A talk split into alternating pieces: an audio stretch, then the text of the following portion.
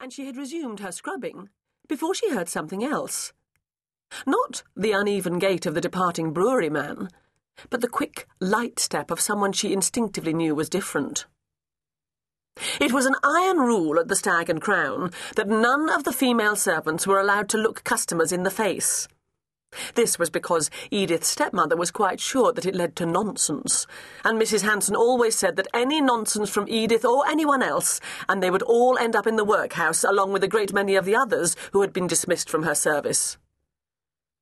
The continuous threat of the workhouse hung over the stag and crown, in the same way as an early summer haze had hung over the park that morning. Except that, unlike the summer haze, it never lifted to reveal beauty or serenity, only fear and panic. Nor was Edith, despite being the only daughter of the owner, able to escape it.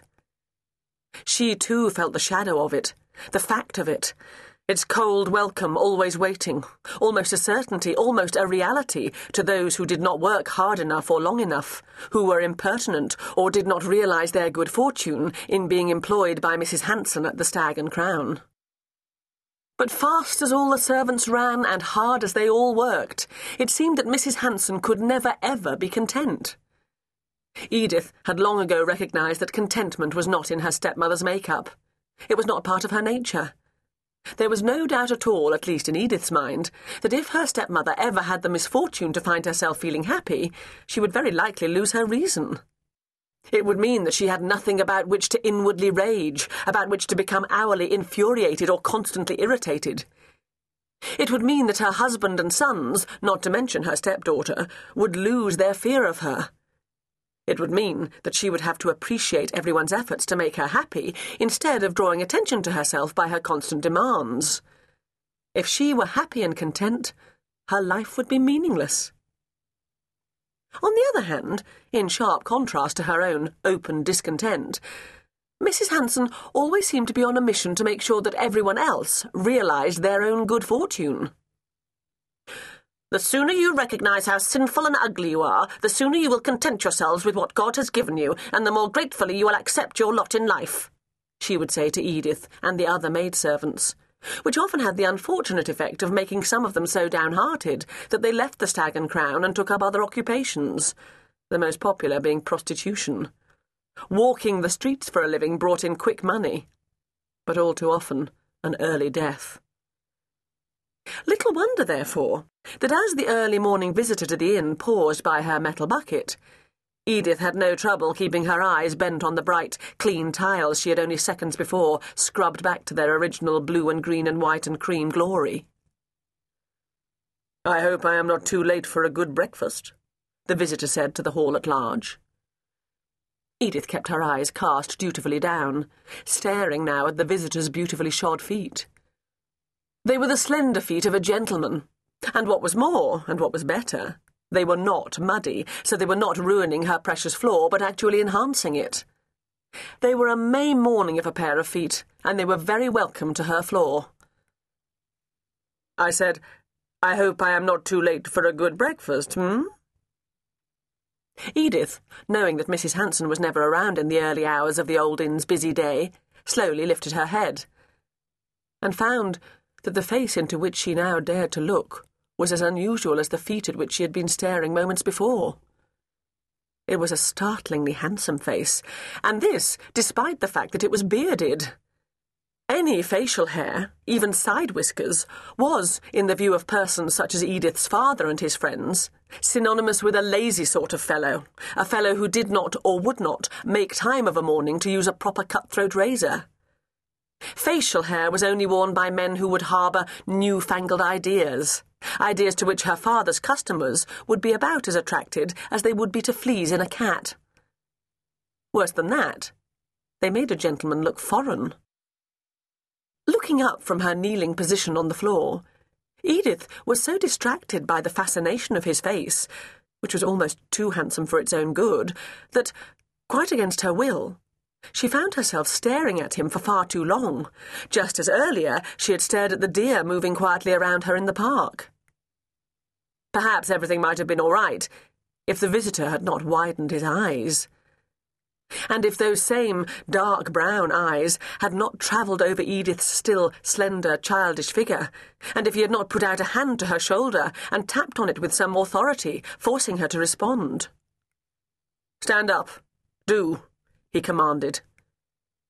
And then he gently placed a hand under Edith's chin and moved her face from one side to the other, murmuring over and over again, Stunning.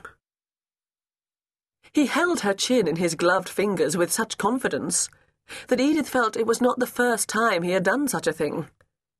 Finally, he let go of her face with evident reluctance and turned towards the main room where breakfast was still being served, letting out a sigh of such huge contentment that Edith felt she could have been some sort of buried treasure he had come across while out walking, which must now be put aside in favour of a more practical consideration, such as eating.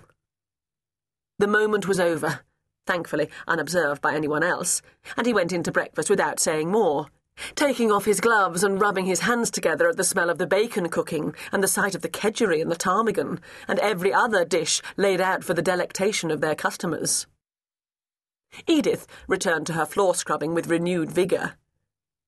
She knew the stranger should not have touched her, and yet she could not help feeling glad that he had.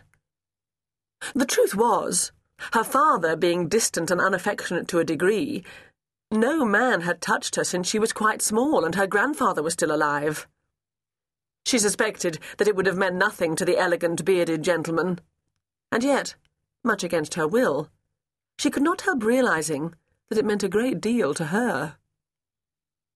Normally, she did not appreciate her father's customers. They might be conventionally dressed, but they had the upsetting habit of running their fingers over whatever part of Edith's body they could safely reach without attracting attention to themselves. It is no one's fault but your own if a customer takes liberties, Mrs. Hanson was fond of saying to the girls, with a strange, cruel little smile. Her expression at those moments was the very opposite of the look that so often came over her face when she was speaking of the Almighty. That expression was always one of proud complacency. Mrs. Hanson believed in God, and she followed Christian practice, attending every service at nearby St. Peter's, whether it was for the churching of women or the burying of customers. She was certain that she was protected, not just by the success of her husband's thriving business or the excellence of the brewer's ale, but also by the unseen approbation of God.